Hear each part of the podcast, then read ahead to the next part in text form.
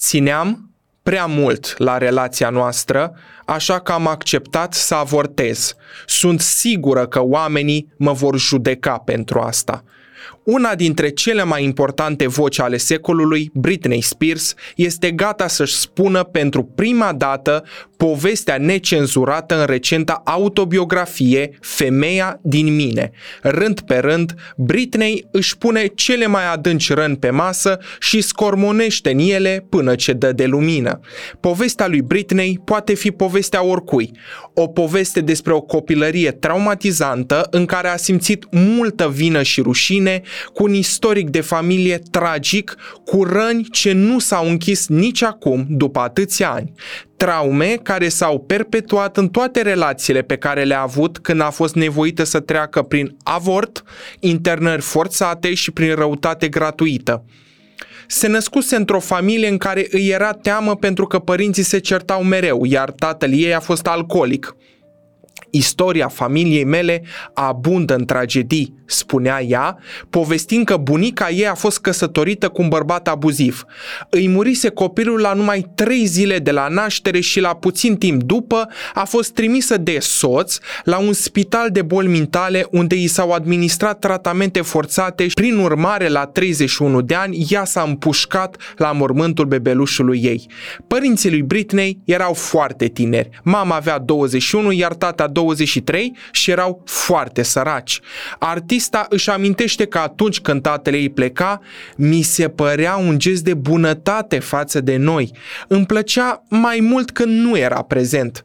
La scurt timp, afacerile tatălui lui Britney au început să ieșueze pentru că ajungea să consume cantități industriale de alcool.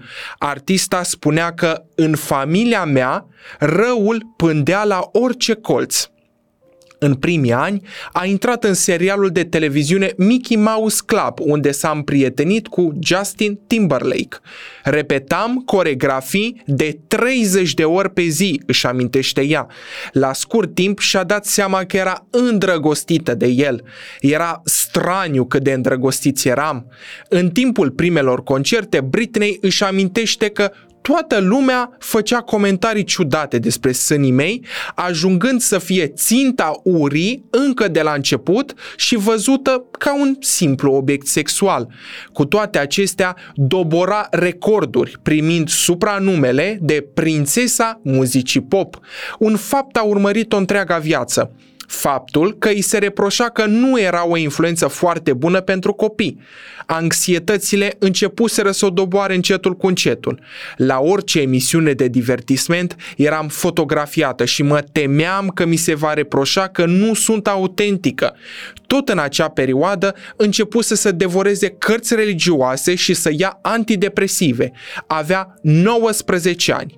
În timpul relației cu Justin Timberlake, artista susține că știa că el o înșelase de câteva ori, dar ea alegea să meargă mai departe pentru că era pur și simplu îndrăgostită. Avortase, pentru că Justin nu-și dorea un copil. Britney relatează în autobiografia Femeia din mine. Îl iubeam atât de mult și mereu am crezut că o să avem o familie împreună. N-a fost încântat de veste. A spus că nu suntem pregătiți totul trebuia rezolvat de acasă. Am luat pastilele, m-am dus la baie, am avut crampe îngrozitoare și am stat acolo ore întregi întinsă pe podea, plângând și urlând. Avortase. La scurt timp, el s-a îndepărtat și a pus punct relații printr-un SMS. Lucrurile nu s-au oprit acolo. La mai puțin timp de o lună de la notificare, Justin a lansat un videoclip pentru Crimea River în care o femeie îl înșela, iar el se plimba trist prin ploaie. Britney relatează. Presa m-a descris drept ușuratică, aia care i-a frânt inima băiatului de aur al Americii. Adevărul e că eu eram aproape în comă în timp ce el se distra la Hollywood. Astfel de bărbați erau încurajați să vorbească urât despre femei. Britney conchide că toată lumea i-a plâns de milă lui Justin și pe mine m-au răstignit. La finalul unui turneu mondial, Britney câștigase suficienți bani cu care i-a construit o casă mamei ei și i-a plătit integral datoriile tatălui ei. După Super Bowl din 2001 a fost supranumită cea mai puternică femeie în revista Forbes. Britney începuse să caute singurătatea. Cea mai mare parte a timpului aveam anxietate socială. Doar Madonna îi fusese alături pentru că Britney era blocată și emoțional, dar și fizic. Cine poate uita sărutul dintre Britney și Madonna, care n-a ratat nicio publicație din lume? Madonna a inițiat-o în Kabbalah și dăduse o valiză plină cu cărți Zohar, iar la baza gâtului Britney își tatuase un cuvânt în ebraic adică, spune ea, unul dintre cele 72 de nume ale lui Dumnezeu. Unii cabaliști cred că înseamnă vindecare. Încă aveam nevoie de asta. În cântec îl simțeam pe Dumnezeu.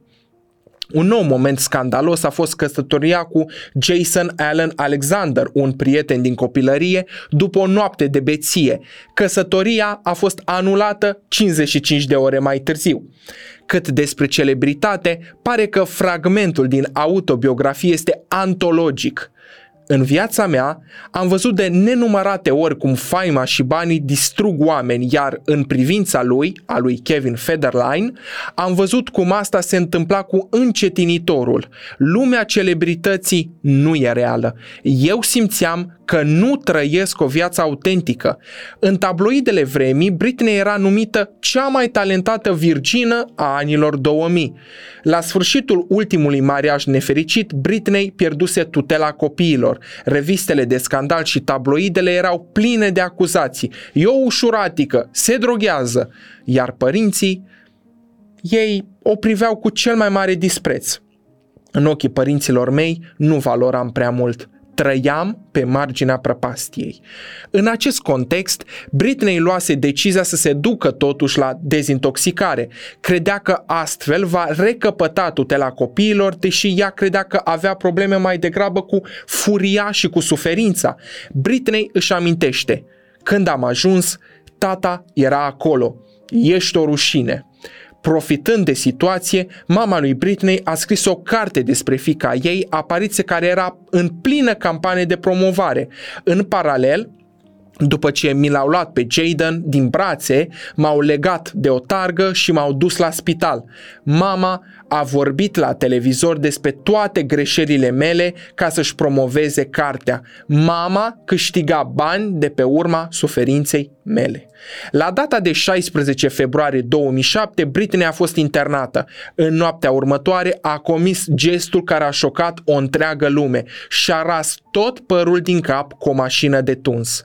Așa au trecut 13 ani în care, susține Britney, am fost doar o umbră.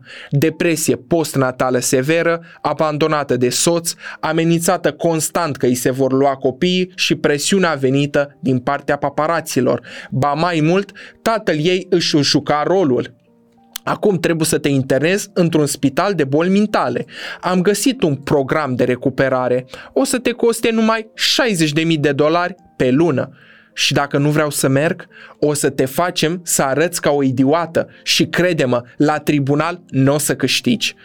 În perioada aceea, aproape că nu mai știam unde sau cine eram. În perioada declinului psihic, Britney e sub tutela tatălui care ia copiii, averea și cariera. La scurt timp începe celebra mișcare Free Britney, care o scapă pe artistă de figura paternă abuzivă. Pe 23 iunie 2021, Britney se adresa instanței pe subiectul tutelei. Știa că lumea întreagă o ascultă. Am mințit și am spus întregii lumi că sunt bine și fericită în ultimii 13 ani trăisem în minciună. Nu știu dacă familia mea înțelege exact cât de mult rău mi-a făcut. Britney a trecut printr-un avort spontan. Pierderea bebelușului m-a devastat. Dar iubirea pe care ne-o purtăm e forța noastră. Poetul Rumi spune că prin rană intră lumina. Mereu am crezut asta. Acesta a fost episodul nostru de astăzi. Ne revedem lunea viitoare. Pe curând! Zunivers Podcasts